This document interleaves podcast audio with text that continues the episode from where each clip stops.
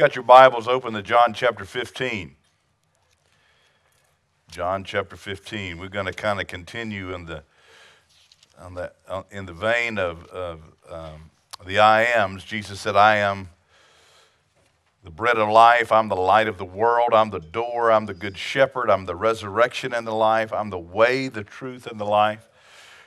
And we're just going to kind of continue on that. It's kind of redundant, I feel like, to some degree.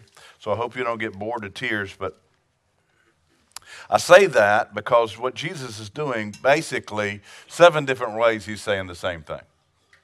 You know, he's basically just saying, I'm going to give you seven different ways in John that I'm going to help realign who you are. And, uh, and, and obviously, he wanted us to get it. So why don't you turn to the person to the left and the right and says, You're going to get it today because this is the last day. This is your last chance to get it right here. You're going to get it today. if you don't get it today. so let's just start by reading it. You ready? I love the way he starts it. I looked at every translation I can find, and I began to look at the Greek at this. It's an, it's an amazing thought. He said, I am the true vine. He didn't just say, I am the vine. He says, I'm the true vine. it, that, that, has, that has, a, uh, has an idea that I'm not the counterfeit. I'm not, I'm not the one that's watered down. I'm the, I'm the actual thing that can get her done. I'm the true vine. And my Father is the vine dresser. Every branch in me that does not bear fruit, he takes away. And every branch that, that bears fruit, he prunes, that it may bear more fruit. Say, more fruit. More fruit. You are already clean because of the word which I've spoken to you. Why are you clean? Because of the word. Abide in me, and, and I in you. As the branch cannot bear fruit of itself unless it abides in the vine, neither can you unless you abide in me. I am the vine, and you are the branches. He who abides in me, and I in him, bears much fruit. For without me, you can do nothing. Let's say that. For without me, you can do nothing. If anyone does not abide in me, he is cast out as a branch and is withered. And they gather them and throw them into the fire, and they are burned. If you abide in me and my words abide in you, if you abide in me and my words abide in you, you will ask what you desire and it shall be done for you. By this my Father is glorified, that you bear much fruit, so you will be my disciples. Great passage of Scripture. One of the things, the takeaways that I have in this, more than anything else, is God's will for your life is that you bear fruit. And, and, it, and it's saying in this passage of Scripture that the, the, the fruit is actually you representing God. It is, it is you being transformed into the image of Christ. It's, it's Christ, the visible image of the invisible God, being poured into us so that we can be little Christs. And it says that He gets glory when you actually act right. When you do right, he gets glorified because it looks like him. And he said, This is my will that you bear much fruit, that you look a lot like me as a believer. And so there are three things that we can take away from this passage of Scripture. The first one is that the branch, the vine, actually is what brings life. Secondly, it's the word that is the branch, and it's eternal. It has been forever. And so, if we begin to pray and speak the word over ourselves, over our lives, that actually has the ability to bring abundance. That is the thing that brings abundance. And so, we have to live in the vine, abide in the vine, have intimate relationship with Jesus, be transformed into that, remember what he says, and then because we do what he says, then God gets glory and we bear abundant fruit. And so the branch brings life. In John 15, 1, he says, I am the true vine, and my Father is the vine dresser. In Colossians chapter 1, verse 23, it says it like this If indeed you continue in the faith, stable and steadfast, if you stay connected to the vine, if you build your life on the sure foundation of the word of god you stay you continue in the faith you stay stable and steadfast not shifting from the hope of the gospel the good news of jesus and everything he did that you heard from the beginning which has been proclaimed in all creation under heaven and in which i paul became a minister if you stay there stable you're going to produce fruit in Romans chapter 10, verse 16, it ends up quoting the Old Testament, but he says this But they have not all obeyed the gospel, the good news. For Isaiah says, Lord, who has believed our report? Everybody got the report, some believed it. So then faith comes by hearing, and hearing by the word of God. But I say, have they not heard? Yes, indeed. Their sound goes out all over the earth and their words to the ends of the earth. They've heard it, but not everybody responds to it. So the, the truth is not a matter of whether we hear the Word of God or not, it's whether we actually respond to the Word of God. And that brings life. The Word has, is the thing that brings life. Have you ever seen an unbeliever that had some semblance of Christian values? And a great way is to, a great thing to look at, you know, God talks about money more than he talks about heaven in Scripture. There people, I know people hate for pastors to talk about money in church. But that's just too bad because God talks about money in Scripture more than he talks about heaven. And the reason being is because there's so much you can learn about money and it can grab your heart. You know, and there are principles in money that we see that, that just work. Because God designed the economy. How many know that we didn't invent the economy? We actually understand economic principles, and if we'll adhere to them, it actually will work because God designed it to work.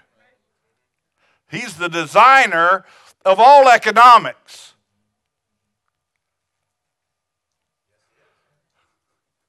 And so, if we adhere to that, it doesn't matter whether we believe in Him or not. Because the Word, the way He established it from the foundation of the world, it works. So if you'll do the Word, whether you're a believer or not, it will bear fruit. Now, you're not going to be able to accomplish a lot of things that the Word says do without grace. Without the power of God working in your circumstances that does more than you can do on your own. And so you don't have to worry about, you know, somebody, well, how do I know whether they're a believer or unbeliever? Well, you know, you can't do some things without grace. It's, it's the power of God. Some are economic, but others are, it takes God in you to actually get them done because you live in the flesh. And so he's saying, man, there's people that have heard the word, but everybody's not adhering to it. And we know that the word is the thing that actually gets the fruit produced so that God gets the glory.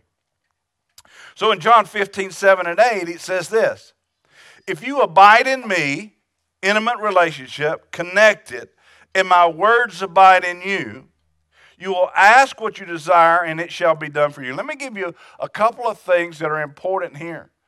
If you're abiding in God, and, and you're living in Him and His words live in you, you don't have to worry about what you're praying because you're going to pray what he's saying because the word's in you. In other words, you ain't got to be worrying about being selfish. You won't be. If you're really abiding in Christ, you're gonna you're gonna want to pray what God wants you to pray. Does that make sense? And so you're just not praying selfishly, and God is Santa Claus giving you whatever you ask.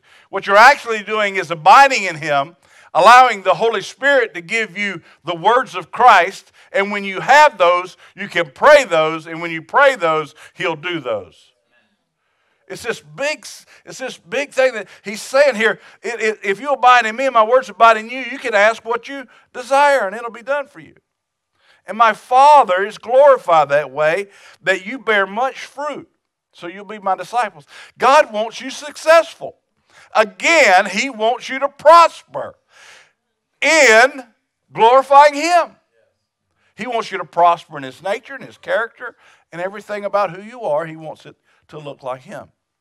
And so the branch is the thing that brings life through the Word. But what we have to understand is, is that was established a long time ago.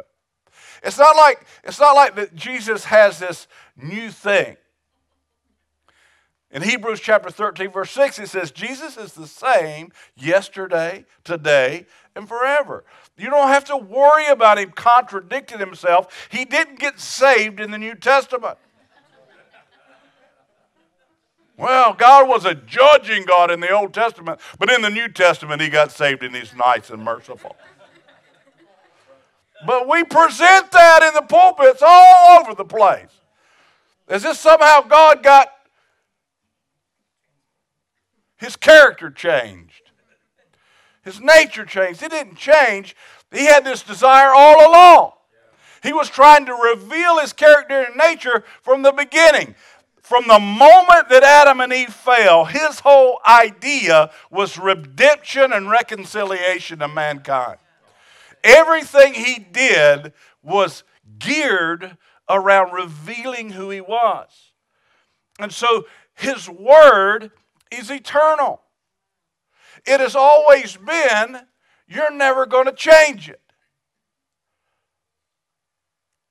He's never going to change his nature and his character. John 1 1 through 5, it just starts off the whole book of John as he before he goes through all the I ams, he says, In the beginning, the Word already existed. The Word was with God, and the Word was God.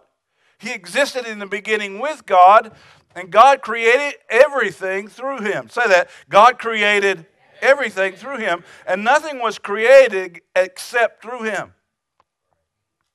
Nothing. Say nothing. Any system that you want to discover on earth was created by God.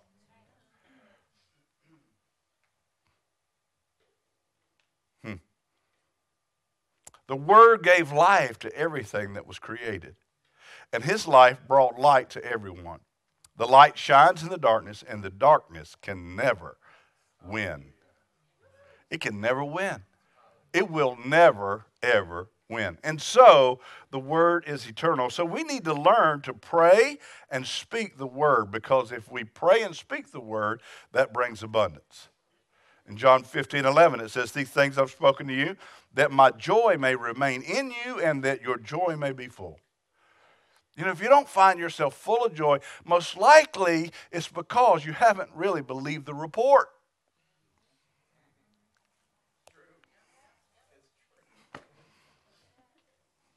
Somehow there's a disconnect. Because God is good. God takes everything that the devil tries to mess with you with, and he says, He turns it into good for those who love Him and are called according to His purpose, who are in the vine. For those who are in the vine, He'll take that evil and He'll make something good come of it. Because His will is to bear fruit so that he can be glorified. So that people will say about you and me that they are one with Christ and I can see something different about them and I want what they've got.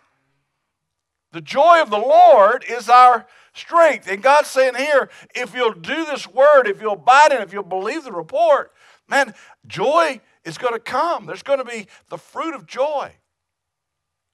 It's going to come strong. In Matthew chapter 13, verse 12, it says this For whoever has, to him more will be given.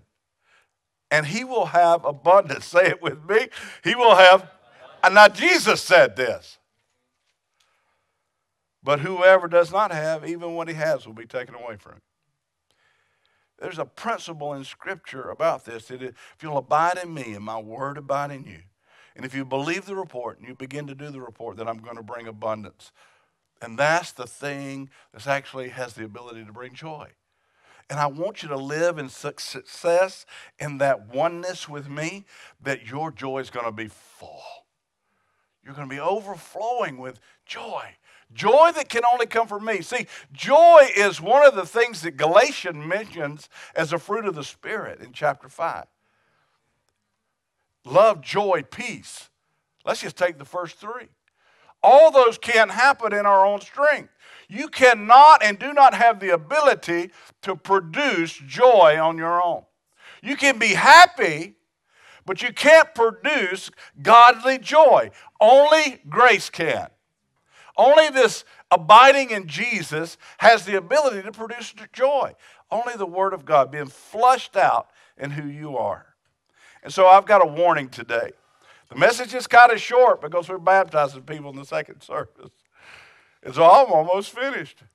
Somebody say, no.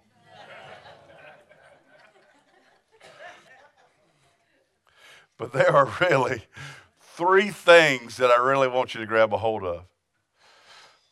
There's, there is, and there always has been, uh, really three enemies of Jesus. The first one is the culture, the second one is the church,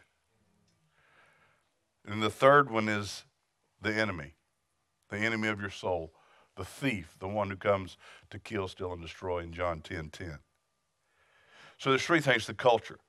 I just want to talk about the culture. We live in a in a rough culture environment. I mean, it's, it's, it's, really, it's really rough.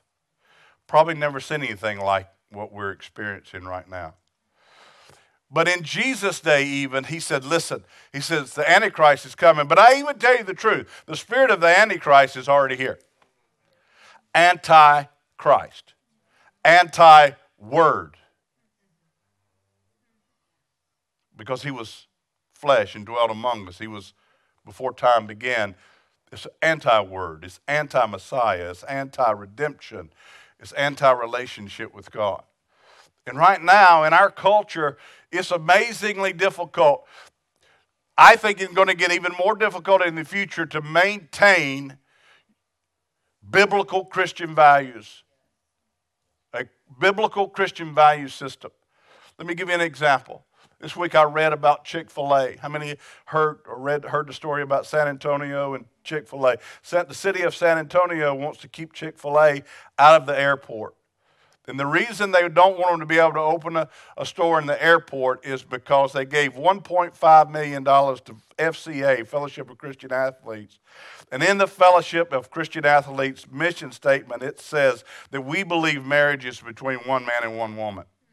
And so Chick fil A gives $1.5 million, and San Antonio City Council is trying to say you can't open a store. Now, let me just give you how twisted this really is. It's really twisted because what they're standing on is that people need to make their, be able to make their own opinion and their own value system and do what they want.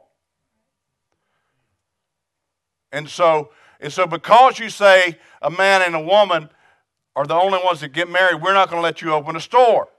Well, wait a minute. I thought you just said that it's important that we be able to make our own decisions about what we believe instead. Well, you did. But you got to believe what I believe before you can open a store at San, San Antonio Airport. I mean, it's just messed up. I don't care which side of the pole you stand on, it, it's messed up. And it's confusing. You go, wait a minute, I, hmm, hmm. It's almost like you're manic. You don't know what to do. You know, you go, wow, what is going on? What is going on? And so culture is going to continually come at you. Let me give you another example. The church. I, I, just happened to research this group of people, this friends of mine, and I was looking up, you know, we won't, maybe won't support them and, you know, kind of, you know, uh, the best we could honor them in their ministry, what they're doing. They, it's called the ARC, Association of Related Churches, and they started about 100 churches a year. And I just researching, you know, a little bit about them. I know I was in the beginning, helped start the thing. So I, I know these people. I went online. Oh my gosh. You'd have thought they were murderers the church was destroying all these people. If you go look at T.D. Jakes, look him up. There are people online and from the church that try to just wear him out as if he's some kind of antichrist. I don't understand what the church is trying to do to the church. But it, it is just nasty and it's angry and it's ugly and it doesn't look like God at all. And it's all in the name of the Word. Right? And there's this big, big disconnect. Let me give you another disconnect. I was reminded this week, I wrote by when, when they, we first moved here. By the way, this is our 10 year anniversary this Sunday. Golly. Time flies by. And I was remembering Nathan was 10 years old when we came here. And I got involved with this football program that was in Concord. And I remember one of the guys that was kind of, kind of, you know, involved with that. And I got to talking to him one day. and he said, yeah, man, I mean, the Lord has really blessed me, you know. I hadn't made a mortgage payment in 18 months, and we still get to live here. I went, golly, we just messed that up.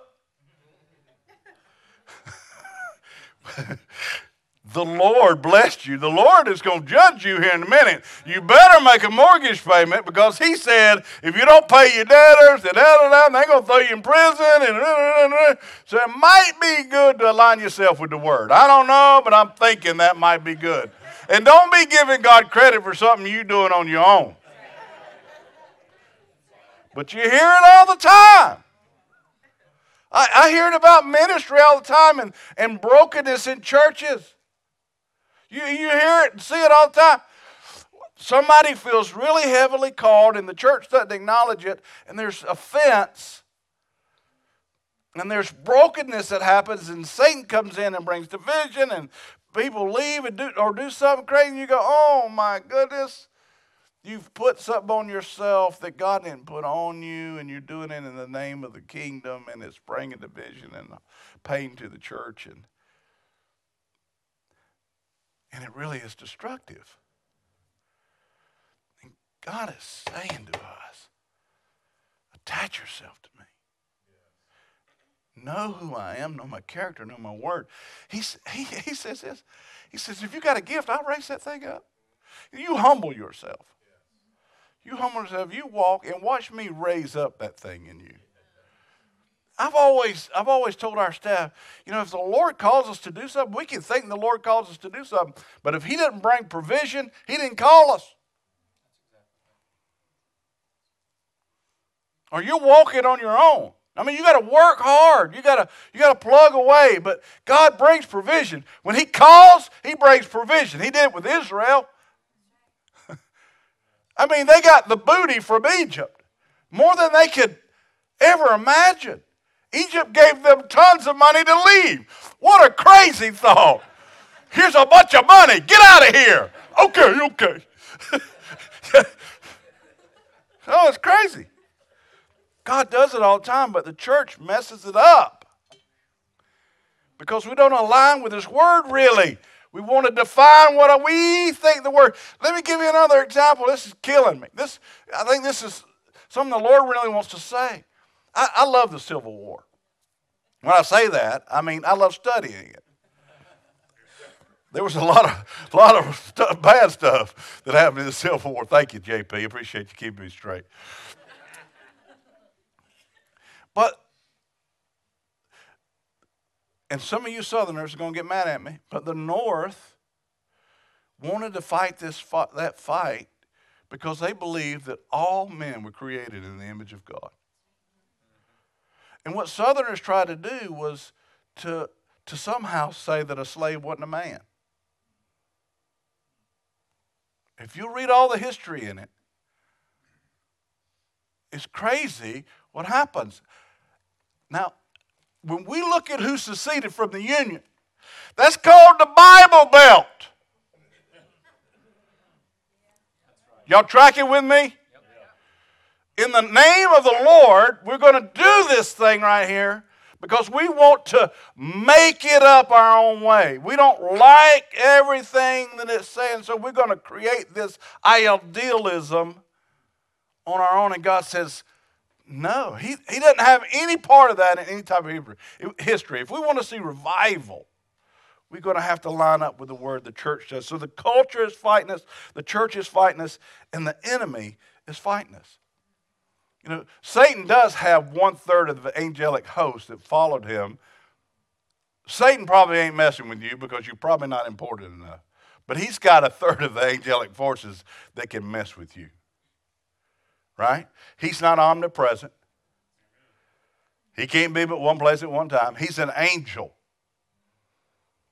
Now, he probably knows more about us than we know about ourselves, but he's always attacking. And how is he going to attack you? He's going to attack you with the Word of God because he knows it better than you do. And he's going to just twist it. Do you know he the one who wrote the word, who created the word, who is the word, who was the word, who nothing was created except by him, he tried to mess him up with his own word. So why wouldn't he do it with you? He's going to take the word and try to twist it and get you to think a way that's outside the vine. That's why Jesus says, I'm the true vine. There's others counterfeits, but I'm the way. You got to align yourself with me. Not because it makes you feel good, but because it's righteous. So the enemy is going to come and try to mess you up. And so, in Ephesians, chapter 6.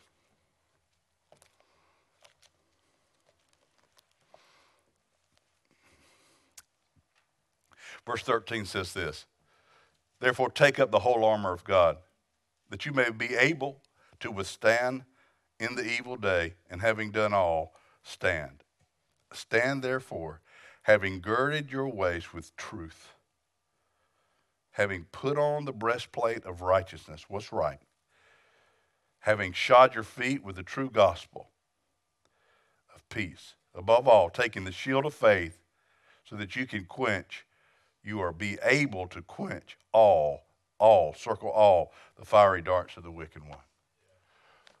There, there is an attack that's going to happen, and that it is happening culturally in the church and with the enemy, and basically is trying to erode two foundational things it wants, to, it wants you to believe that there is no creation. And it wants you to believe that the Word of God is not reliable. And if it can erode those two foundational pillars in your life, it takes the teeth out of Christianity. Christianity has nothing to stand on if there is no creation and the Word of God is not reliable. So you better know the word. You better know it well. It better be valuable to you. You better make sure that you're, you're reading it for the purpose in which it was written. You better make sure you're not trying to make yourself feel good by reading it in a way that lines up with your ideology. You better make sure you read it and change your ideology because He is the true vine and his father is the vine dresser. Everything that's dead, that's not alive in him, he cuts off. Everything that produces fruit, he prunes so that it can produce, produce fruit abundantly. I want to I want to see the glory of the Lord, don't you? And so I have to align myself with his word. I have to know it. And so the challenge this morning for us, do you know the word? Are you dedicated to learning the Word of God? Is it something that you value? When you hear all this stuff out there in media land, in culture land, are you aligning it with the Word? Are you allowing it to change how you think about the Word? Is it getting your heart? Are you shifting? Do you find yourself shifting? Are you doing like what we read in Colossians where you're standing firm on the Word of God? Because society is going to change, it's going to ebb and flow. It's going to move, but the Word of God, it never changes. Jesus Christ is the same yesterday and forever. Amen? You can count on that. Take that to the bank. Amen? Let's stand for closing prayer. Somebody say, No way. It's only 10.06. uh, is that good? Man, to me, that's just, man, that's just, it's so simple, but it's so hard. Because you actually have to change something that you're doing. You can't keep doing what you've always done and expect to get the Word of God in you. And you can't expect to know who's telling the truth and who's not about the Word of God lest you study it yourself. We've got Thrive groups that meet every week. They help you with that. They, they are the things that we've got designed that can really get into small groups. We, I mean, uh, to Bible study. We got 244 of you in Thrive groups, we know. Uh, hopefully that's going to grow. So if you want to get connected to them, that would be great. Father, Jesus, we know this is true. And we can leave today and we can say, man, what a good message Pastor preached. Wasn't that the truth? Man, that, that's just so good. I'm so glad I came, man. Music was really good. Did you hear that girl sing? Oh my goodness, she sang like a bird. The peace of God was there. Presence of God was there. And nothing ever changed. They heard the report. They just didn't believe it. Are you going to believe the report? Are you going to believe the word? You're you going to let it change your life? You're going to let it bear fruit because you know God wants it to bear fruit and then He wants it to bear more and more and more as you understand it, as you grow, and as you do it. Father, I just pray right now that you change this preacher's heart. I pray, God, for revelation, God, that I would understand your word better and better. Father, I pray that I'd have clear vision. I pray that I'd have ears that could actually hear your word and hear your voice. I pray, God, that I would have sobriety in the fact that I could actually look at my heart's, uh, the eye of my heart, or the thoughts of my heart, or the intent of my heart, God, and recognize, Lord, when it was not righteous. When it didn't align with your word, I pray for sensitivity in that. Father, I know that it is your will that I bear fruit, that I bring glory to your name. Father, that's what you want. I mean, you, Father, I just gotta, I gotta get it in my mind, God, that you're on my side, that you're for me, and if you're for me, who can be against me? That darkness can't win as long as I'm aligning myself with light. So, Lord, as I go through this week, as, as we move forward from day to day, as we try to navigate this world system that we live in, and this political system we live in, and this media system we live in, and this culture we live in, at work and whatever, God, I pray that we're just able to produce an atmosphere and a culture in our homes that looks like kingdom. And that because we do that, God, that we can begin to bear fruit there. And then we can go into the world, into the workplace, and into the voting booth. And maybe into our prayer closet to change a nation and change a culture. Because that's what you do. You use the church to change a culture. So, Lord, we recognize that you're the true vine. And we recognize that your will is for me to live abundantly, bringing you glory. We thank you for that. We pray in Jesus' name. Everybody said, Amen.